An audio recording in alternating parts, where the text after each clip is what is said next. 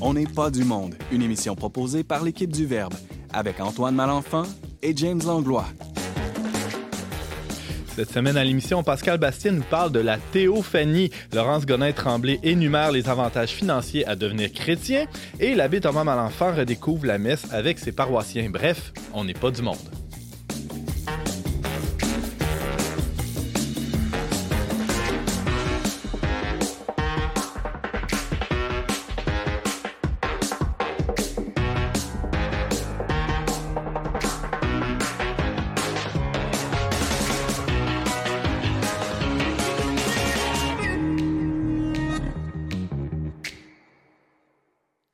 Bonjour à tous, bienvenue à votre magazine Foi et Culture. Ici Antoine Malenfant, j'allais dire en compagnie... en compagnie du richissime James Langlois. Bonjour James. Bonjour Antoine, pourquoi riche? Parce que t'es riche de l'amour de Dieu, man. Non, je suis riche parce que c'est notre 300e émission d'On n'est pas du monde! Ouais! Non? J'ai même notre champagne, vin mousseux là, à 15$. Ouais, quand même. Pas scandaliser personne. Mais voilà, ça fait 7 ans qu'on fait cette émission. 300 ans. Il y en a quelques-unes. Puis là, en plus, aujourd'hui, que c'est notre émission spéciale de 300e, on fait une passation, Antoine. Oui, on passe le flambeau. Moi, 300, je suis fatigué, je suis tanné, j'arrête tout ça. Non, pour vrai. Non, pour vrai, je vais m'absenter dans les prochaines semaines pour accueillir dûment un nouveau membre dans notre petite famille. Alors, j'ai le plaisir. Puis moi aussi, en fait. De me faire remplacer. Moi aussi, je vais partir après toi. Pour les mêmes raisons. Oui, pour les mêmes raisons. Mais pas pour le même enfant. Soyons clairs là-dessus. Ouais. Là. Ouais, c'est pour important. Ton enfant respectif. Ouais. OK. C'est bon. Alors, qui va nous remplacer, James?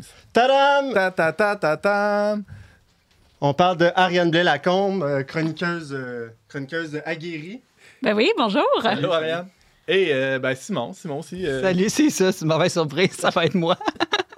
Non, je pensais de passer le flambeau. On fera ça à la fin de l'émission à la place. Hein? C'est ça. Je vais faire ma dernière. OK, c'est bon. Puis à la fin, officiellement, je te passe le micro. Et puis bonne année aussi, hein? Hey, c'est vrai, première émission de l'année. Ah ouais. Tant de raisons de faire ça. Trop de choses. Là, tu feras attention en versant ça parce que t'as un confetti, il faudrait pas que tu t'étouffes. Non, là, même si on fait la passation à la fin, je peux-tu boire quand même au début? Ouais, toi, en fait, t'as pas une émission à animer, donc tu peux même en profiter doublement. OK, je vais prendre ta portion. Trop smart. On a d'autres mondes aussi. Moi, déjà, je laisse la place à Ariane. Puis Antoine, ça fait plaisir. On se revoit en septembre prochain. Yes! Peut-être. Très hâte. Je sais pas. Si Dieu le veut. Avec la grâce de Dieu. Ciao, bonne émission. Salut, James. Mais là, Antoine, maintenant que je prends la place de James... On va baisser le micro? Oui, premièrement. Est-ce que je peux avoir un adjectif, vu que je suis au bout de la table, là, comme ça? J'aimerais ça. Ben là, j'en avais pas préparé un spécialement pour toi aujourd'hui, mais je suis convaincu que Simon va en avoir pour toi à chaque émission. On verra! Non, mais c'est normal qu'ils mettent l'émission à sa main. Peut-être qu'il n'y en aura pas d'adjectif pour toi. C'est pour ça que je te le demandais à toi, là. C'est surtout qu'il va vouloir garder le meilleur de la tradition, puis pas toute la tradition. Alors, celle que vous entendez, c'est Laurence Godin-Tremblay, qui est attachée à certaines traditions, dont l'étude de Saint-Thomas d'Aquin. Bonjour, Laurence. Bonjour, Antoine. Et tu nous parles d'économie aujourd'hui. En fait, tu nous parles de Saint-Thomas avec le prétexte de l'économie. C'est toujours ça, ton dada, toi. Oui, mais je suis partie d'une autre idée, en fait. Simon avait écrit un article il y a longtemps, « Les 10 avantages de la foi », là. Mais Simon, c'est quelqu'un d'un peu abstrait, dans les nuages, puis tout ça. C'est vrai. Moi, tu me connais, c'est du concret, du terre à terre. Ouais. On s'en fout du sens de la vie ou des choses comme ça. Ce qu'on veut, c'est économiser, surtout en ces temps d'inflation. Le beurre est assez cher de même.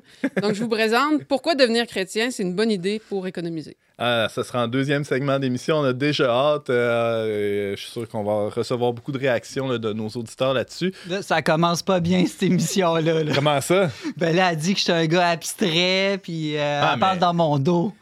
Dans les nuages, c'est pas un défaut, là, mais je pense que les gens ils ont besoin de se faire dire les vraies affaires aujourd'hui.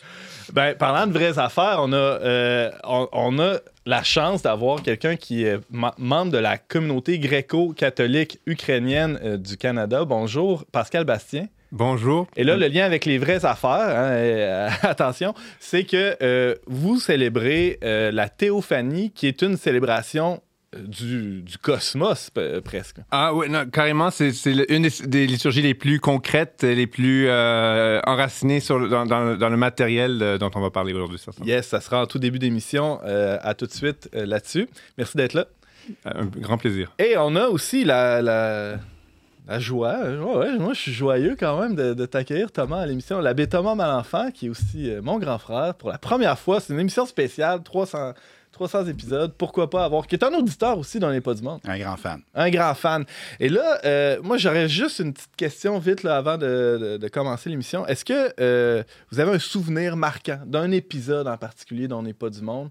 Soit en tant que chroniqueuse, peut-être que c'est toi qui t'as marqué toi-même, là, je sais pas. Ou ben, Ariane ou Thomas qui en écoute beaucoup. Pascal aussi, qui je sais qui est un auditeur dont On n'est pas du monde. Un qui vous a marqué, Thomas? Ah, moi, je fais du char, pas à peu près. Là, ouais, tu te promènes. Je me promène en masse. Alors, c'est vraiment en audio, puis j'ai un souvenir, là, ça a 20 à écouter l'entrevue. Ça fait pas si longtemps de l'abbé Claude Paradis. Oui. Et je sais pas de quoi ça avait l'air visuellement, là, mais au son, c'était très touchant, très vrai, très simple. Mais moi, ça m'a beaucoup édifié d'entendre ça. C'était vraiment le fun. On salue l'abbé Claude Paradis qui nous écoute aussi régulièrement. Laurence, t'as-tu un souvenir, toi?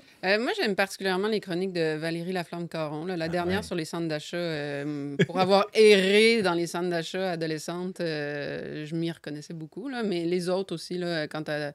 Moi, je suis pas sur TikTok, là, mais quand elle nous explique comment ça fonctionne ou des choses comme ça, je trouve ça passionnant. On aura la chance et la joie de la recevoir aussi. Ben, en fait, Simon aura cette chance de la recevoir durant toute la saison. Elle va revenir à la radio et tu manqueras pas ça, je pense. Ah non. Ariane, Pascal, avez-vous des... C'était bon, ça. Ben, moi, je me souviens du tout premier épisode que je suis venue enregistrer. C'est quand on était encore chez Radio Galilée. Oui. J'étais venue parler d'hygiène naturelle infantile. Puis j'étais accompagnée de, justement, mon bébé qui avait 1 an. Puis juste avant la chronique, je vous avais fait une démonstration. Mon bébé avait fait pipi dans un pot dans les studios de radio. C'était très concret, ça aussi. C'était très concret. On n'est pas dans les nuages du tout, là. Ouais, ça va bien balancer avec bien. Simon, dans le fond, Ariane. C'est pour ça que vous l'avez choisi, je pense. On va être un bon duo, je pense. Ah, yes. Pascal? Moi, j'ai un souvenir d'un article il y a environ 1 an, à ce temps-ci de l'année. On était encore en plein COVID. Donc, du côté du journal qui avait mentionné tous les efforts d'un abbé ou d'un curé, Clément, ici dans la région, qui s'était vraiment donné un mal fou pour que tout le monde puisse accéder au sacrement, à la liturgie, à la messe pendant le temps de COVID. Puis la fermeture des églises, j'avais été vraiment touché par ça. Ah ouais, d'ailleurs, c'est un moment marquant de l'histoire dont On n'est pas du monde, la courte histoire dont On n'est pas du monde. Mais quand même, et Simon avait animé d'une manière quotidienne, en live, en direct, une émission pendant plusieurs semaines au tout début du premier confinement en mars 2020, mars-avril 2020. Il y a eu aussi, moi, je retiens notre aventure avec le pape François cet été. C'était quand même épique. Là, on a eu des beaux moments ici.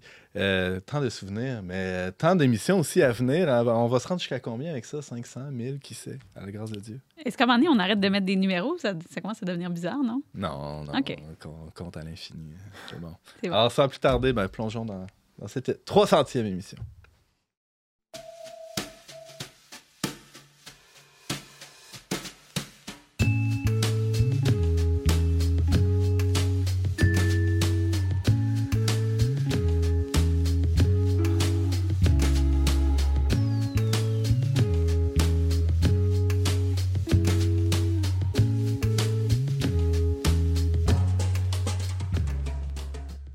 Dans plusieurs églises orientales, peu après le jour de l'an, lors de la fête de la Théophanie, des chrétiens s'immergent dans l'eau glacée d'un lac ou d'une rivière pour commémorer le baptême du Christ. Saviez-vous ça, vous autres? Non. Pas en tout. Parce qu'elle le savait, lui. Mais saviez-vous que la Théophanie était aussi célébrée ici, au pays? Pour discuter de cette pratique rituelle vécue par nos frères des églises d'Orient, on reçoit un membre de la communauté gréco-catholique ukrainienne du Canada, Pascal Bastien. Bonjour. Bonjour. C'est vraiment un plaisir, un honneur de t'avoir avec nous aujourd'hui. Super content d'être ici. Yeah. Alors, pour commencer, là, c'est quoi le rite gréco-catholique? Là, bonne question. Donc, on peut parler un peu de rite. En fait, on devrait peut-être commencer par parler des églises orientales, des églises byzantines, parce que souvent, en fait, quand on parle des chrétiens orientaux dans l'Église catholique, on parle de rite. Mais c'est peut-être pas tout à fait... Pas juste ça. C'est plus que ça. Uh-huh. C'est un peu comme si on parlait, on voulait parler de la Chine, puis on se mettait à parler de la cuisine chinoise, simplement. Je pense que nos amis chinois diraient, ben non, la Chine, c'est plus que juste des plats à base de riz. Il y a toute une... Je pensais que tu allais dire, c'est plus que le pâté chinois. Ouais. Mais non, c'est... non. Encore plus. Oui, beaucoup plus. Et donc, une église, c'est beaucoup plus que simplement les vêtements que porte le prêtre ou les mots de la liturgie. Uh-huh. Il y a toute une théologie qui va avec ça. Et la théologie de l'Église byzantine n'est pas exactement la même. Elle est en harmonie, bien sûr, mais elle n'est pas exactement la même. Les grandes questions de la foi ne sont pas approchées de la même façon. On n'a naturellement pas la même liturgie, on n'a pas les mêmes pratiques de piété, on a un calendrier différemment, on a des saints différents, et puis ça nous amène à vivre notre vie de prière tous les jours de façon différente. Donc peut-être la première chose, c'est de dire que donc, on n'est pas simplement des catholiques de rites orientaux, mais on appartient à des églises orientales qui sont en pleine communion avec Rome. Et c'est intéressant parce que vous êtes, j'allais dire à la jonction, mais vous êtes une espèce de pont, les gréco-catholiques, entre l'Église orientale et les catholiques plus latins, non? Bien, je pense que c'est une façon de voir les choses. C'est une question un peu délicate. C'est sûr que je pense que si on vit pleinement notre vocation d'Église orientale, on devrait vivre pleinement notre tradition, sans compromis, sans latinisation. C'est un mot un peu clé qui fait référence à des choses qui se sont vraiment produites, qui parfois peuvent encore se produire, mais donc qui vivons pleinement cette unité-là, mais qui la vivons dans le même esprit que le premier millénaire. Souvent, les orthodoxes qui ne sont pas en union avec Rome vont nous rappeler qu'ils étaient pendant 1000 ans en union avec l'évêque de Rome, et puis que malheureusement, maintenant, ils ne le sont plus. Ouais. Ben, nous, on essaie de vivre notre même orthodoxie, mais en union avec le pape de Rome. Parfois, ça vient avec beaucoup de joie. Parfois, ça vient avec une certaine croix. C'est pas toujours facile, mais c'est certainement notre vocation. Uh-huh. Et là, il y aurait tant d'aspects à aborder. On reviendra peut-être sur ton parcours particulier en fin de segment.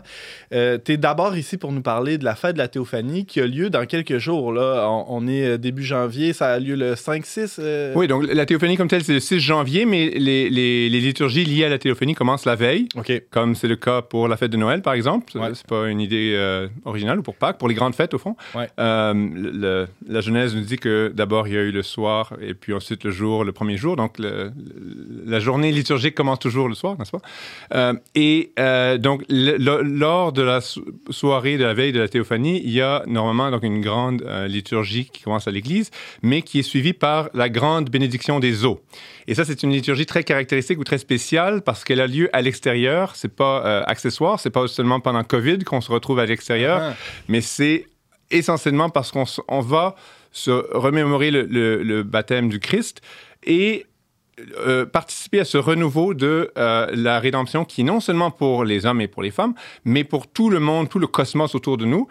Et donc, pour ainsi dire, l'église où a lieu cette liturgie, c'est celle dont le dôme est le ciel.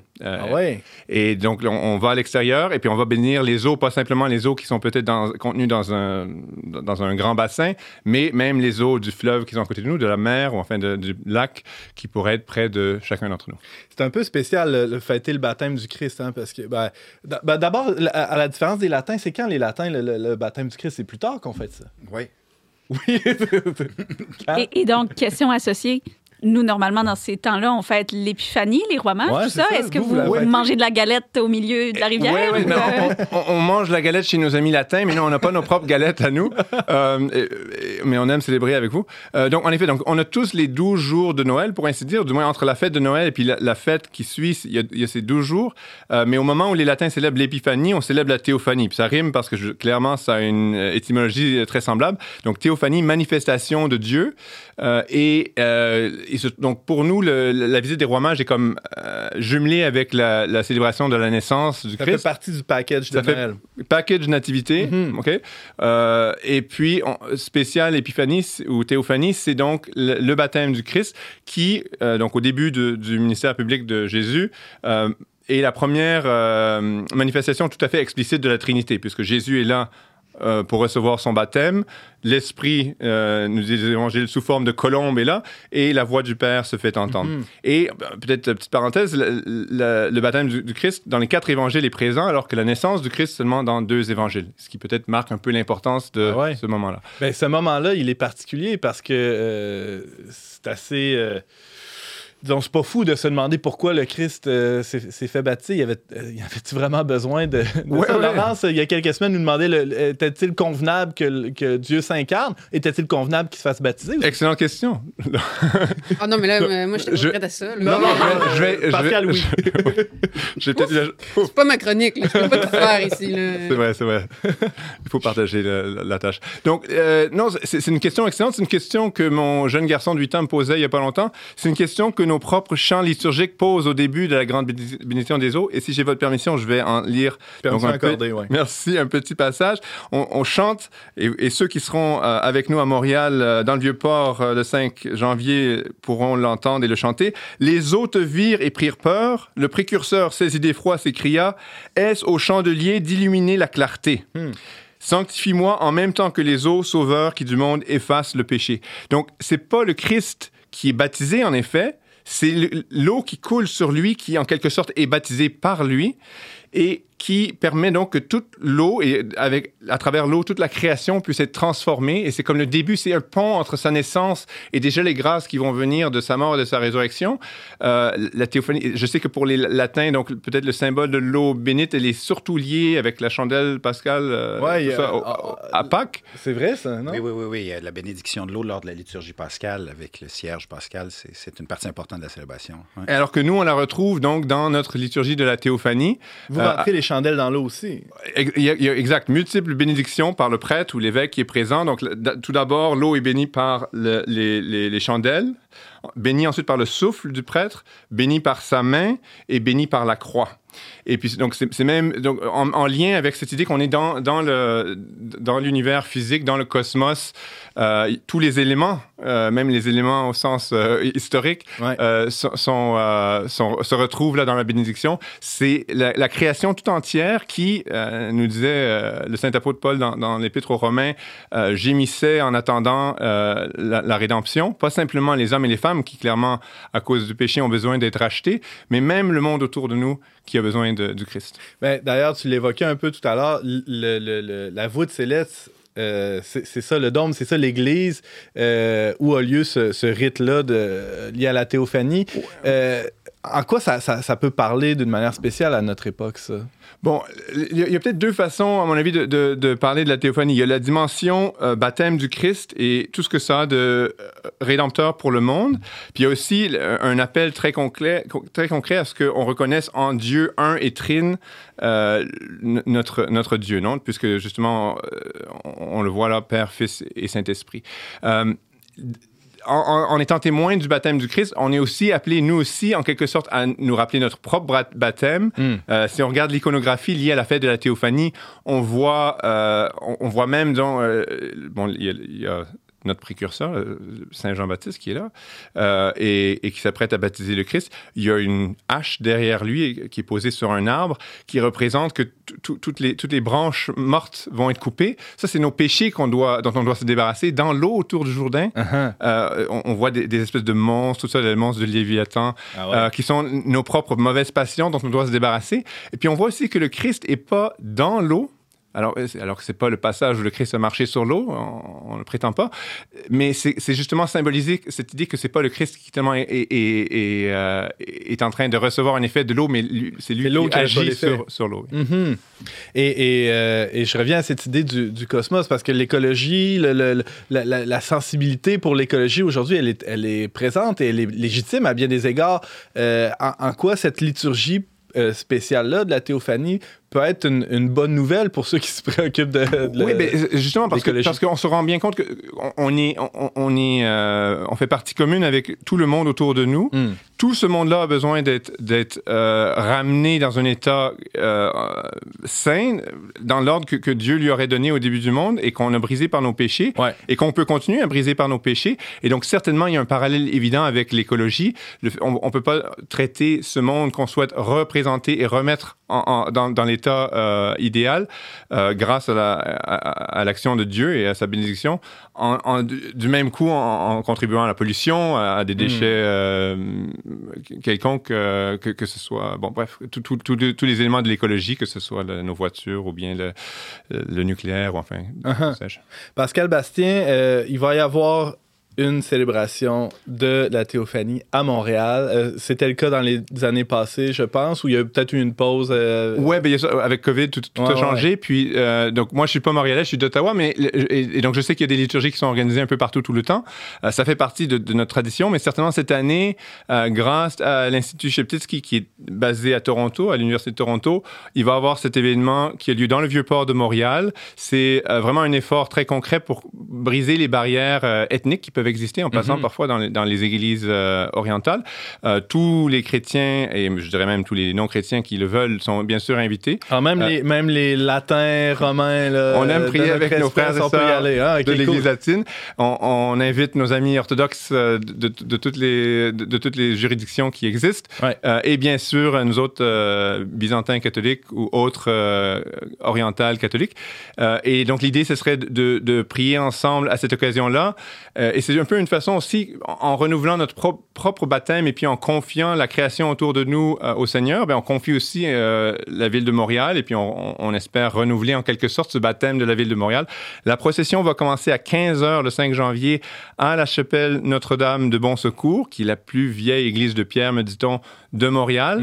On va traverser directement sur le Quai de l'Horloge vers 15h15. J'imagine qu'on va être sous le clocher au Quai de l'Horloge. Et c'est là, en faisant face à l'est, devant le fleuve Saint-Laurent, qu'aura lieu pendant environ 40 minutes cette grande bénédiction des eaux à laquelle vous êtes tous invités. Il y aura Monseigneur Brian Beda, qui est l'évêque pour les gréco-catholiques ukrainiens dans l'est du Canada, qui sera présent. Je pense que d'autres évêques seront peut-être présents, certainement de nombreux prêtres, des diacres et tout ça, et un paquet de fidèles, comme je le mentionne, de plusieurs églises. Et là, s'il y a de la glace, il va y avoir une grande croix qui va être tracée dans la glace? Si tu es présent, je vais t'inviter à être le premier à rentrer dans l'eau glaciale. Yeah! Non, je pense pas après vous. Il y aura certainement la bénédiction des eaux. Je pense pas qu'il y aura cette tradition qui est également présente et qui est pratiquée à certains endroits où il y aura l'immersion dans l'eau glaciale de certains. Je pense qu'on va peut-être... facultatif. C'est facultatif. OK. L'essentiel, c'est vraiment cette liturgie autour du baptême du Seigneur et de nous rappeler notre propre baptême. Exact. Pascal Bastien, il nous reste à peine une petite minute. Tu as évoqué rapidement l'Institut Sheptytsky. Qu'est-ce que c'est? Oui, donc l'Institut Sheptytsky, c'est le centre d'études chrétiennes orientales qui existe au Canada au niveau universitaire. Donc, il était à l'Université Saint-Paul à Ottawa jusqu'en 2017, maintenant à l'Université de Toronto. Et écoutez, c'est important pour qu'une église puisse maintenir justement sa tradition propre, sa théologie propre, comme je le mentionnais tout à l'heure. Il faut éduquer notre clergé, il faut éduquer nos laïcs, il faut éduquer nos catéchistes. Et donc, l'Institut Sheptytsky joue ce rôle, non seulement pour les Torontois, mais vraiment pour l'ensemble de l'Amérique du Nord, fond. Et en passant, il y a accès à des cours à distance, tout ça. Donc, vos auditeurs qui seraient peut-être intéressés à en savoir davantage sur l'Orient chrétien sont invités, bien sûr, à entrer en contact avec nous. Sheptytskyinstitute.ca, SHEPTYTSKY. Merci beaucoup, Pascal Bastien. Alors, je rappelle qu'à 15h, le 5 janvier, aura lieu dans le Vieux-Port de Montréal. Départ à la Chapelle du Bon Secours, c'est bien ça? Exact. Aura lieu cette célébration de la Théophanie. Merci beaucoup d'être venu nous parler de tout ça. Un grand plaisir. Et restez avec nous. Après la pause, Laurence trouve le moyen de faire la pièce en devenant chrétienne. Hein?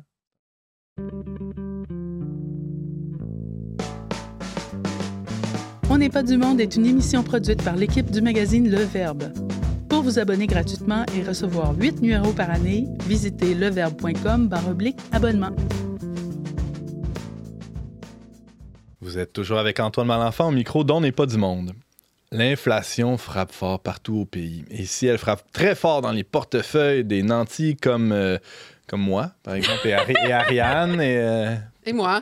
Et toi, hein? Non, j'allais dire, la hausse des prix frappe encore plus, fait encore plus mal aux jeunes étudiants, comme la doctorante en philosophie, Laurence, c'était par là que j'allais. Imagine, une jeune étudiante puis une jeune famille en même temps. Tu coches toutes les cases pour être vraiment pauvre, là. J'ai découvert que j'étais pauvre dernièrement. Ah oui? J'étais allée pour mon suivi de grossesse au CLSC, puis à un moment donné... Ils t'ont donné une orange? Non, à un moment donné, l'infirmier me dit, es-tu intéressé par, je sais plus, là, notre programme pour les gens démunis? Programme Holo. Là, je dis, Démunie? Je suis pas démunie. Là, il me monte un salaire, il dit « Est-ce que tu gagnes ça avec ton mari par année? » Je dis « Ah non, je suis démunie. » Donc, ça a été un choc qui m'a conduite à m'inscrire à un groupe Facebook qui s'appelle « Les Cheap du Québec » pour économiser. Donc, il y a toutes sortes de trucs sur ce groupe-là. Puis... Maintenant que tu sais que t'es pauvre, tu t'es prise en main. Exact. Et là, j'ai eu une illumination, là, une épiphanie, ouais. Osons le dire.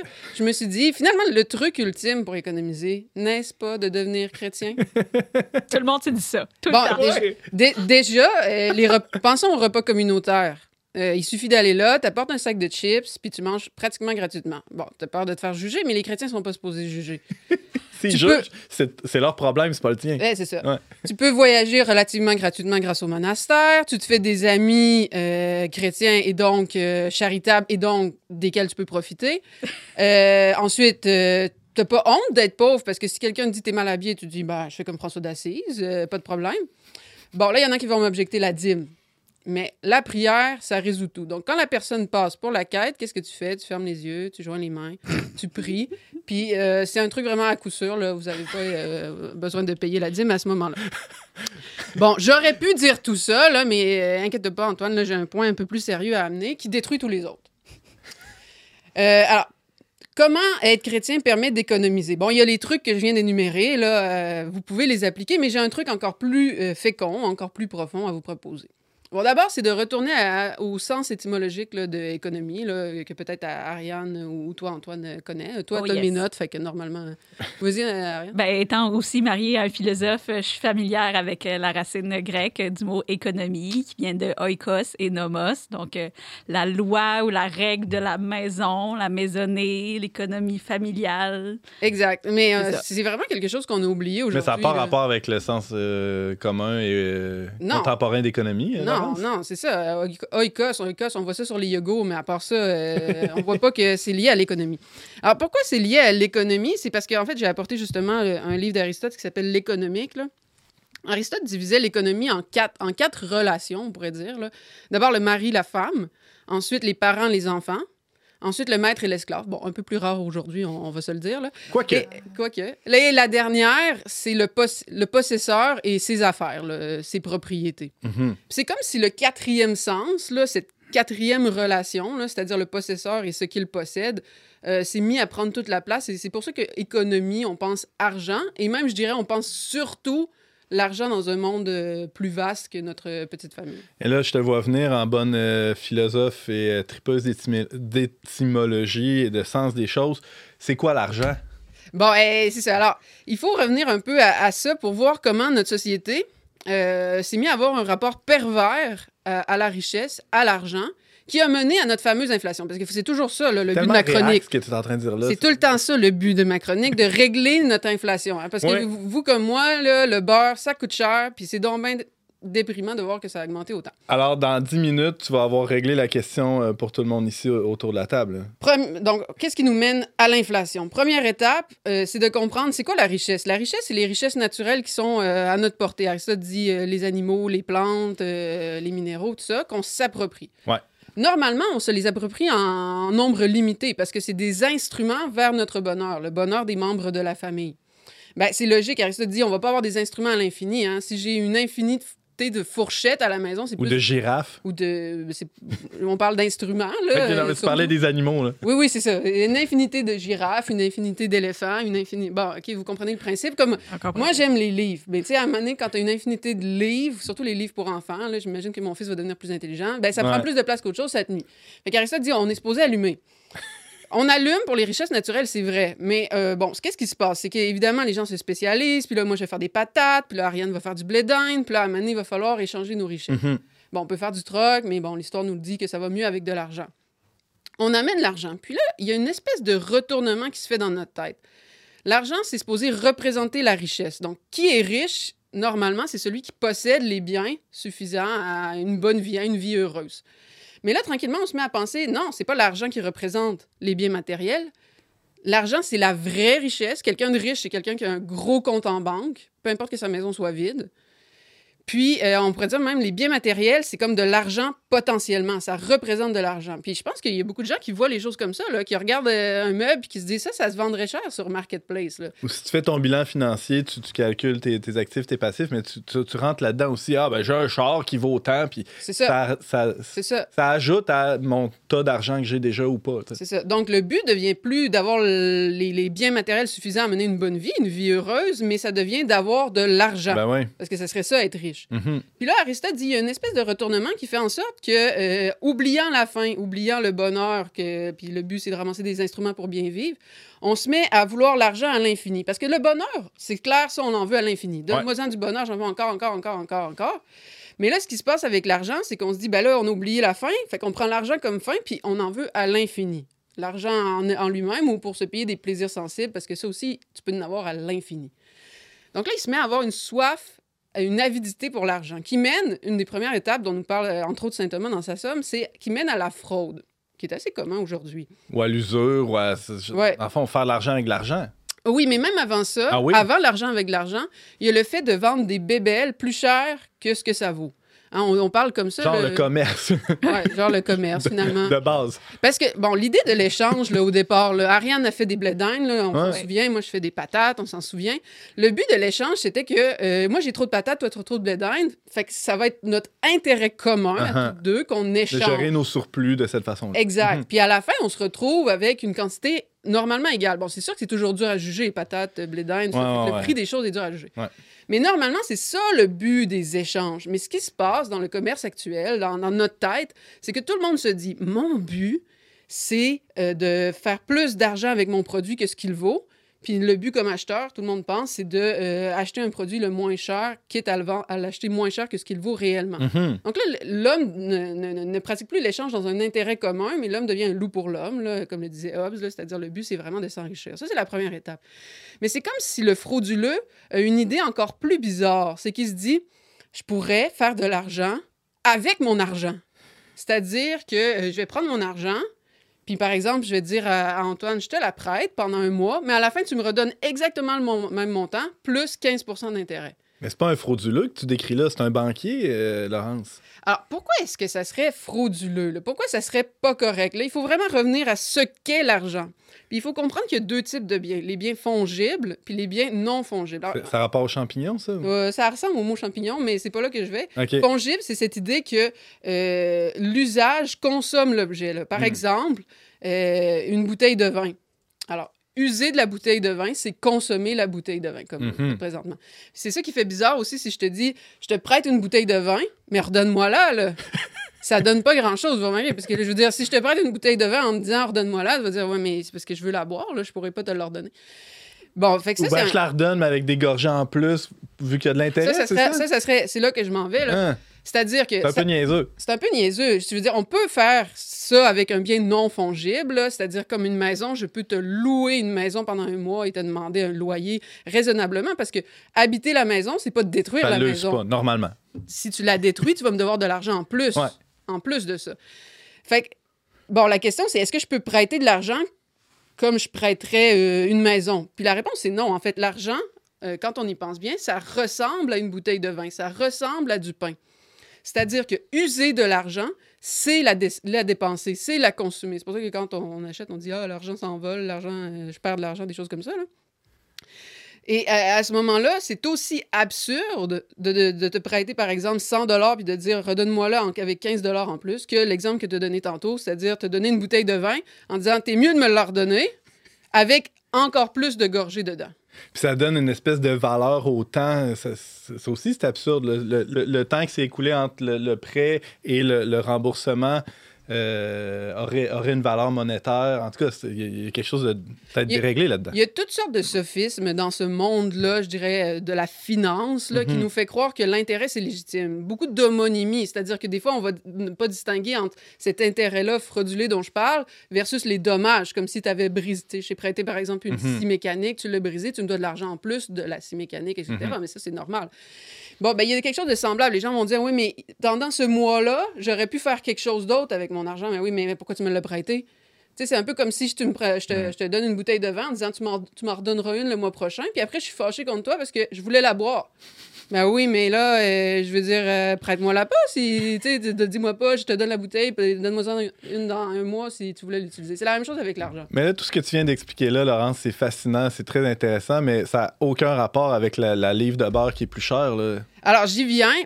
C'est tout ce mensonge-là qu'on a créé. Vous voyez l'espèce de pensée désordonnée qui s'est créée. La richesse matérielle, c'est pas les biens matériels, mais c'est l'argent. L'argent, je vais en faire à l'infini, quitte à me faire payer pour des choses que je donne pas. Là, on dit ça, c'est du vol, comment ils vendent ça, mais c'est ça. Puis là, tranquillement, on fait de l'argent même avec de l'argent, ce qui est une folie, mais on l'a oublié aujourd'hui. On rentre tout dans ce système-là. On rentre tout dans ce système-là, mais tranquillement, qu'est-ce qui se passe? C'est que de plus en plus, il y a de l'argent qui ne représentent pas des biens réels. Parce que c'est ça, c'est comme ça que Thomas d'Aquin décrit la chose. Il dit, quand tu fais une fraude, là, quand tu fais payer à quelqu'un une chose plus chère qu'elle ne vaut, ou quand tu fais de l'argent avec de l'argent, tu reçois de l'argent pour quelque chose qui n'existe pas. Donc, il y a plus d'argent que les biens matériels. Et qu'est-ce qui se passe? Ben, l'argent, va falloir à un moment donné la rééquilibrer. C'est comme une solution. Elle est dévaluée. Elle est dévaluée. Donc, là, ta livre de beurre va augmenter de prix. Puis évidemment, dans tout ça, qui paye? Les pauvres, là, évidemment, là, c'est pour ça qu'il y a de plus en plus une disparité entre les pauvres et les riches. Les gens de mère étudiante. Là, tout le monde est surpris. Voyons, qu'est-ce qui se passe? Comment ça a fait ça? Là? Puis bon, si je peux amener quelque chose de positif, parce que le but, c'est de montrer... S'il te plaît. C'est de montrer que devenir chrétien, ça va vous permettre d'économiser. Oui, c'est vrai, hein? Il y a les techniques que j'ai énumérées en introduction, mais quelque chose de plus profond, ça serait vraiment de donner un sens à sa vie. Bon, là, je reviens à Simon, puis là, je suis aussi abstraite que lui, mais, mais c'est ça pareil. Ça va être... Dans l'Évangile, il nous est dit « Tu ne peux pas servir Dieu et l'argent ». Puis c'est fascinant que Jésus prenne l'exemple de l'argent et non pas les honneurs ou un autre bien quelconque. C'est qu'à quelque part, ce que décrit Aristote, c'est un coup que tu as oublié, c'est quoi le vrai but de ta vie? Bon, nous, chrétiens, on pense que c'est une relation avec Dieu, mais même un philosophe comme Aristote disait « C'est la contemplation de Dieu ». Une fois que tu as oublié ça, ce qui va se passer, c'est que finalement, les biens qui vont t'intéresser le plus souvent vont s'acheter. Puis là, tranquillement, tu vas te mettre à penser que le bonheur s'achète, puis que ce qu'il faut dans la vie, c'est plus d'argent. Puis ça crée toute la distorsion dont j'ai parlé, qui nous mène à notre fameuse livre de beurre qui coûte plus cher. Tu parlais en début de chronique aussi que la définition du mot « économie », il y a une hiérarchie dans les termes de cette définition-là. Peut-être de replacer le sens commun là, de l'économie à sa place dans cette liste-là, ça peut être un bon coup de main aussi, non? Oui, c'est clair. C'est déjà de repenser l'économie. Non, c'est le but, c'est pas... Aristote dit le problème. Il appelle ça la crématistique. Là. Il dit... C'est comme un crémata en grec, c'est la possession, mais c'est comme le mot possession avec un sens péjoratif, là, comme parloter par rapport à parler, c'est plus péjoratif. Là. Bon, il dit, c'est ça, c'est à ce moment-là, quand tu as oublié vraiment que le but, c'est que d'avoir une bonne relation, c'est ça, mari-femme, avec les enfants, etc., puis que l'administration de tes affaires, là, ça arrive juste à la fin, là, c'est la dernière étape, la dernière relation dans ta famille, puis vraiment comme un moyen. Et c'est au service des autres éléments. Exact. Un coup que tu as oublié ça, je pense que c'est là qu'il se met à avoir toutes les mensonges, là, parce que c'est carrément des mensonges, des sophismes. Là. Je pourrais en détailler toutes sortes, là, sur le mot profit, sur le mot intérêt, sur le temps que tu évoquais, comme si le temps changeait quelque chose à l'argent que je t'ai prêté, des choses comme ça. Tout ça arrive, puis c'est ça qui nous met dans une situation comme on est aujourd'hui. Laurence Godin-Tremblay, c'était essoufflant, mais passionnant. Merci beaucoup. Merci.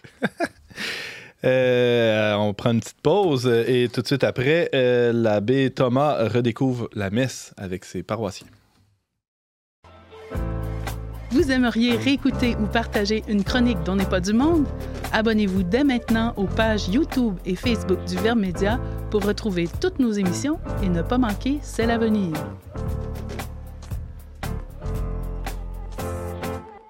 Vous êtes toujours avec Antoine Malenfant, au micro d'On n'est pas du monde. Dans les derniers jours, bon nombre de paroissiens se sont rendus aux offices de Noël pour prier en communauté chrétienne. Pour d'autres, le geste de se rendre à l'église, c'est peut-être fait machinalement ou par habitude. Et pourtant, ce qui se passe à la messe n'a rien de banal, ni de machinal, ou encore d'habituel.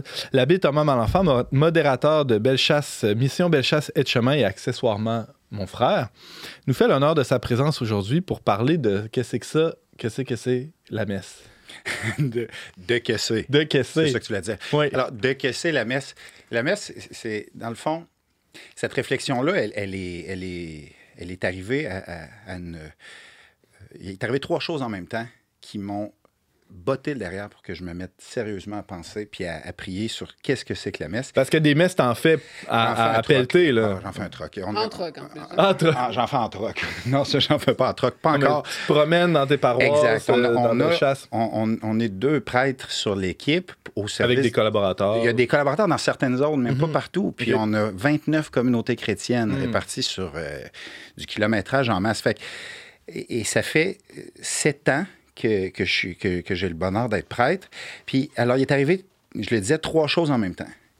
Dans le temps de la pandémie, avec les paroissiens les plus motivés, les plus engagés, une 50aine, on a profité du break forcé que ça nous faisait pour s'arrêter puis réfléchir à quoi le Seigneur nous appelle comme paroisse. Comment on peut commencer à annoncer l'Évangile, ou là où c'est commencé, l'annoncer encore plus. Et un des points qui est ressorti, puis ça, c'est pas moi, c'est pas elle, c'est ensemble, collectivement, avec ce temps-là, est apparu très clairement, avec d'autres choses, qu'il fallait redécouvrir le sens de toutes nos liturgies, mais spécialement la messe. Ça, c'est un premier point.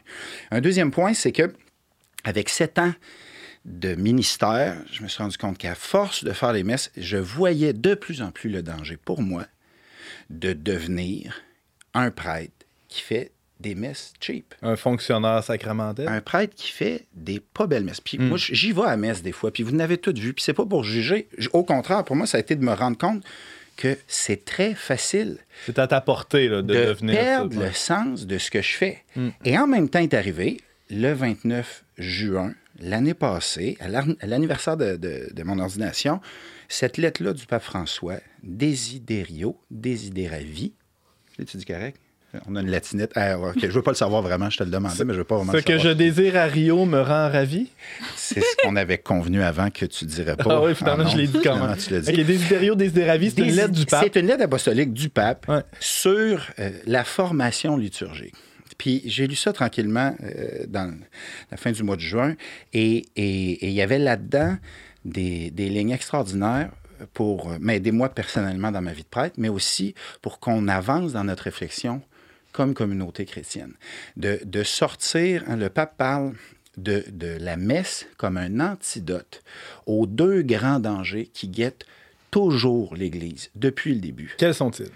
La gnose et le pélagianisme, de réduire Dieu à ce qu'on en comprend, ce qui est un danger toujours pour tout le monde. Le rentrer dans une boîte. Spécialement quand on est plus enclin à l'intelligence, là, comme Simon, tu dirais, là, par exemple. Là. Et l'autre danger, c'est le danger de pélage, c'est de réduire notre relation à Dieu à ce qu'on fait pour lui. Et c'est la religion à l'huile de bras ou c'est la religion de nos idées. Et il y a dans la messe, et ce que le pape nous rappelle au début de cette très belle lettre, il y a tout ce qu'il faut dans la messe et dans la formation de la liturgie pour sortir de ces pièges-là. Redécouvrir la messe pour ce qu'elle est. Redécouvrir la messe comme une théophanie, une manifestation de Dieu. Qui est premier dans la célébration? Parce que c'est la question qu'on se posait pour l'évangélisation. Comment impliquer nos communautés? Fine! Mais c'est quoi... C'est que trop souvent, on est un obstacle à l'évangélisation. On se met en avant et c'est la même dynamique qui se passe dans la liturgie. C'est qui le sujet de ce qui se passe? Qui fait quoi? Et c'est Dieu qui agit en premier et nous, on collabore, ou c'est moi qui le fais? C'est d'ailleurs le titre très évocateur de cette lettre apostolique. C'est « J'ai désiré », on faisait des jeux de mots, mais c'est « J'ai désiré d'un grand désir célébrer cette Pâques avec vous ». C'est parmi les dernières paroles du Christ. Qui est le sujet qui désire? Pourquoi on est à la messe? Pourquoi on est à la messe? Vous et moi, tout le monde, pourquoi on est à la messe? Est-ce qu'on est par habitude? Puis là, on peut bien regarder le monde qui sont venus à la messe à Noël, par habitude, tout ça. Mais on en a des habitudes, même les bons catholiques. Puis quand même que ça ne serait pas par habitude, si c'est par ma volonté personnelle, c'est aussi tordu que d'y aller par habitude sans trop y réfléchir. C'est pas parce que j'y ai plus pensé que c'est plus sain tout d'un coup. C'est quoi? C'est parce que Jésus-Christ veut me rencontrer. Lui veut plus que moi, toujours. Et après, la question, c'est moi, est-ce que je réponds à cette invitation-là? Est-ce que moi, je me pointe à la messe? Est-ce que je suis là? Et c'est ça qu'on essaie de redécouvrir. Il y a cette tension-là.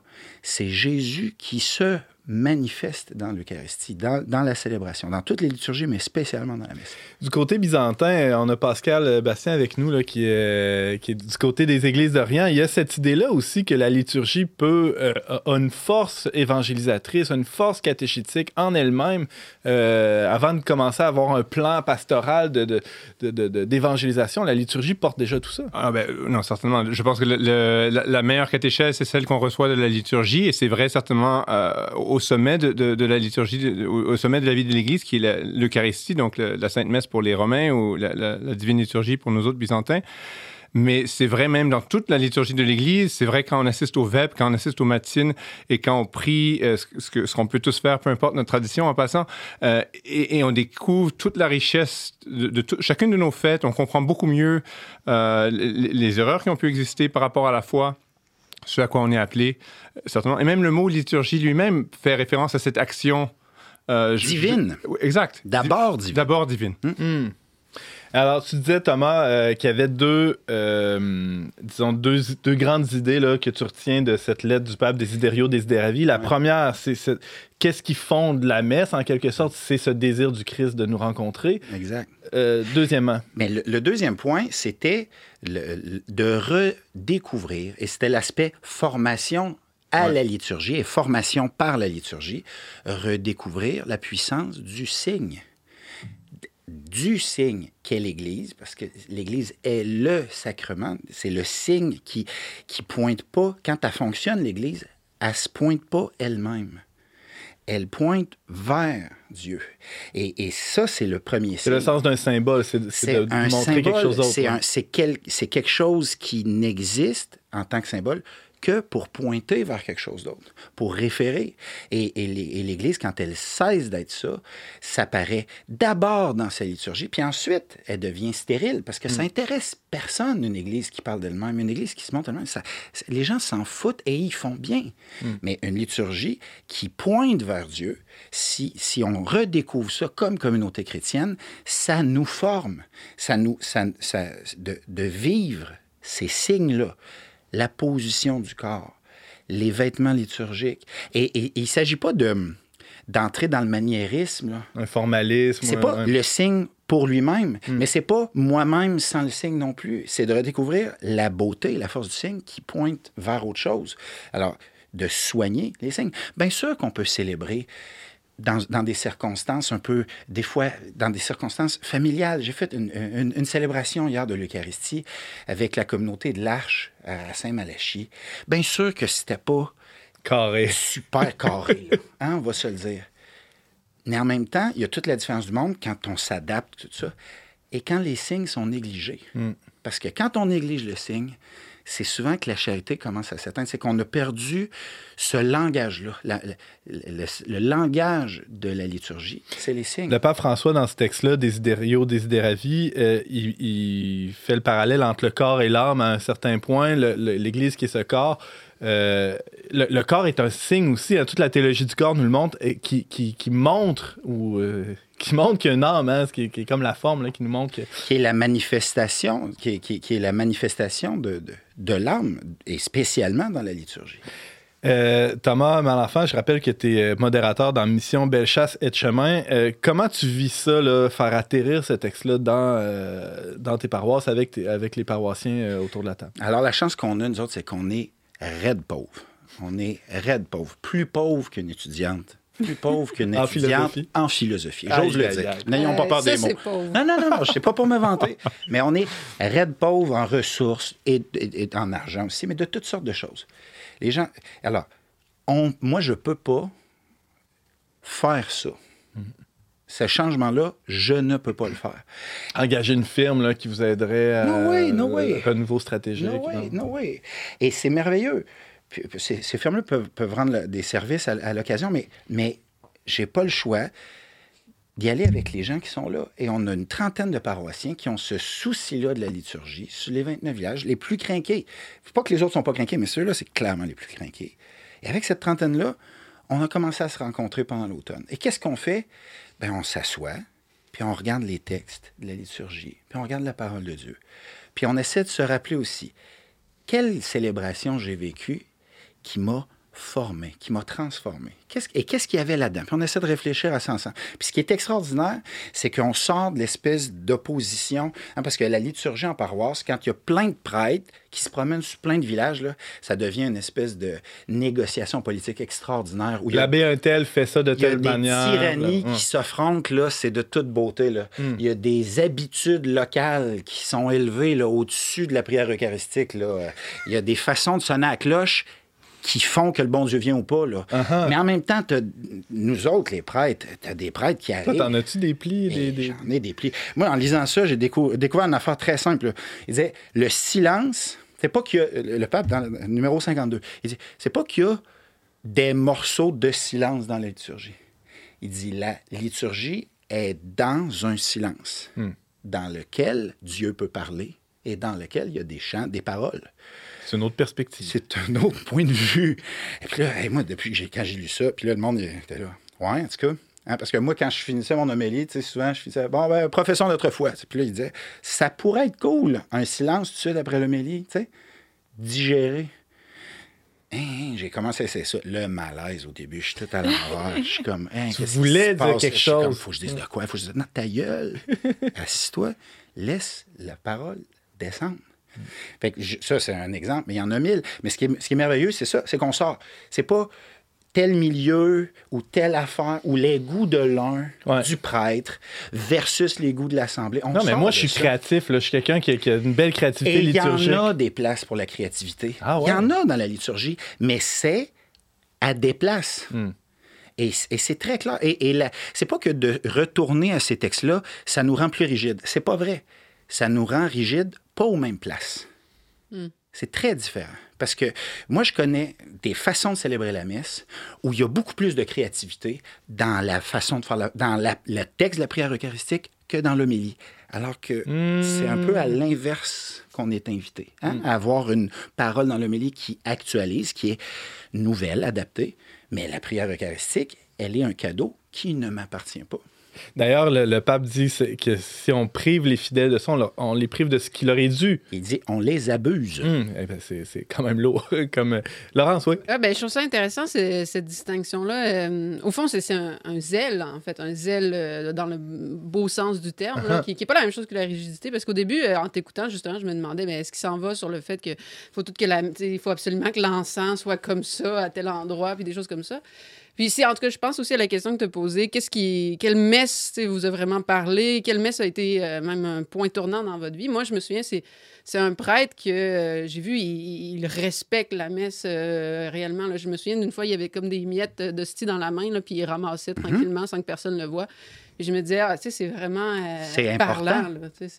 Là, ça le montre. Tu n'as pas besoin de l'expliquer. Ça, tu le vois, tu le touches, tu l'entends. C'est important. Dieu est là.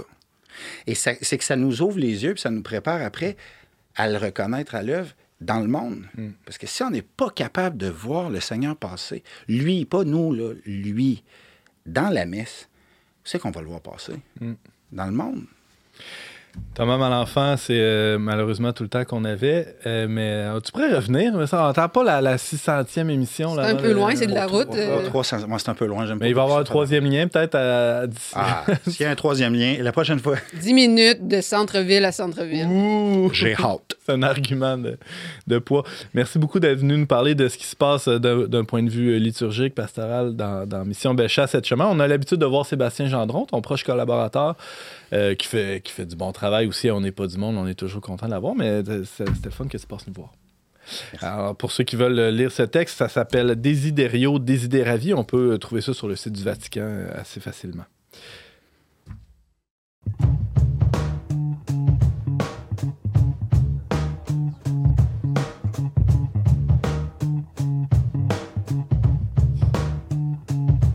C'est déjà tout pour cette semaine, mais avant de laisser aller nos invités, quelques suggestions culturelles ou autres là, à nous mettre sous la dent. Tiens, commençons par Ariane. Oui. C'est drôle, j'allais dire James, mais non. Ariane. Non, Ariane. Moi, j'ai à vous suggérer une artiste à surveiller en 2023. En fait, c'est une chanteuse de Montréal. Elle s'appelle Avril Jensen. Elle fait des chansons en français et en anglais. Moi, je l'ai découvert en 2022. Elle a seulement quelques chansons de sortie, mais c'est très doux comme musique. J'aime beaucoup écouter ça en me promenant, en travaillant, dans toutes sortes de situations. Donc, j'ai l'impression que c'est une artiste qui est très prometteuse, puis j'ai hâte de voir cette année là, si elle va nous sortir des nouvelles chansons.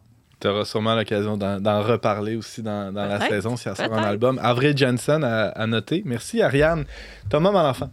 Il se passe chez nous de ces temps-ci, dans différentes maisonnées, des petits groupes qui se reçoivent les uns les autres. Une formation qui s'appelle « Les 5 essentiels ». C'est sur les huiles essentielles? C'est pas sur les huiles essentielles. Okay. C'est beaucoup moins payant que ça, mais beaucoup plus profond. Ça permet de découvrir les éléments essentiels de la vie chrétienne. La fraternité, la célébration, la prière, le service, la formation, l'évangélisation. Et c'est très simple. Mais tous ceux qui le vivent présentement, moi je fais partie d'un petit groupe, on a beaucoup de joie à vivre ce programme-là. On peut trouver les informations sur notre site web m-b-e.org, Mission Bellechasse Etchemin. Il y a sur notre site de paroisse les informations. Il y a un livre, des vidéos, tout ça, ça peut servir. Et c'est gratuit? Le livre n'est pas gratuit. Ah, okay. Il est 20$. OK, c'est pas super. Alors, sur Mission Bellechasse Etchemin. C'est ce qui vaut. Laurence? Moi, je vous suggère, en lien avec ma chronique, ça s'appelle le Bonhomme à lunettes à Montréal. Il y a la même chose ici, le marchand à lunettes. Pas le bonhomme à lunettes, là. À lunettes. À lunettes, okay. Oui, c'est ça, exact. C'est vraiment intéressant. Je me souviens plus du nom de famille. C'est Philippe quelque chose là, qui est parti ça à Montréal avec l'idée on se fait escroquer. Quand on achète des lunettes, là, lui, il va dire moi, je vais faire une entreprise où je vais vivre de ça, mais je vais pas faire des fraudes aux gens. Puis c'est là notamment que j'ai acheté mes lunettes, puis mon mari aussi, puis au lieu de les payer 400, je les ai payés 150. Ils sont quand même bien. Hein, ils sont pas si pires. Ouais. Après, je veux dire, le choix, c'est ma faute, là, mais je veux dire, c'est vraiment une bonne idée. Là. Vous les appelez, vous les rencontrez dans un centre communautaire, ils vous aident. Il y a plein de modèles. C'est les mêmes modèles qu'on trouve en magasin. C'est juste qu'ils te vendent 300$ moins cher. Alors, ça s'appelle le Bonhomme à lunettes. Il y a le marchand de lunettes. Oui, c'est ça, à Québec. À Québec. Un Bonhomme à lunettes, ça, c'est plus dans le coin de Montréal. C'est exact. Philippe Rochette, opticien, qui a ce service-là. Il y a toutes les informations sur les internets. Un petit mot, Pascal, peut-être rappeler le Oui, ça, j'avais triché tantôt en sonnant déjà mon invitation, mais je vais la réitérer. Donc, le 5 janvier à 15h, à partir de la Chapelle Notre-Dame de Bon Secours à Montréal, procession de l'an au Quai de l'Horloge, où il y aura la grande bénédiction des eaux, et retour ensuite à la chapelle. Il y aura une période pour du partage, célébrée par Monseigneur Brian Beda, Sheptytsky Institute.ca. Alors, 15h le 5 janvier prochain. Merci, Pascal, d'avoir été avec nous. Merci à Laurence et Thomas. Merci à Marc-Antoine Baudette et James Langlois à la technique. Merci, Ariane, d'avoir été là. Et merci à Simon Lessard de prendre le relais. Pas avoir été là. Non. Merci de prendre le relais pour les prochaines semaines. J'ai bien hâte. Merci, Antoine. Puis, bon congé paternité. Merci beaucoup et merci à vous.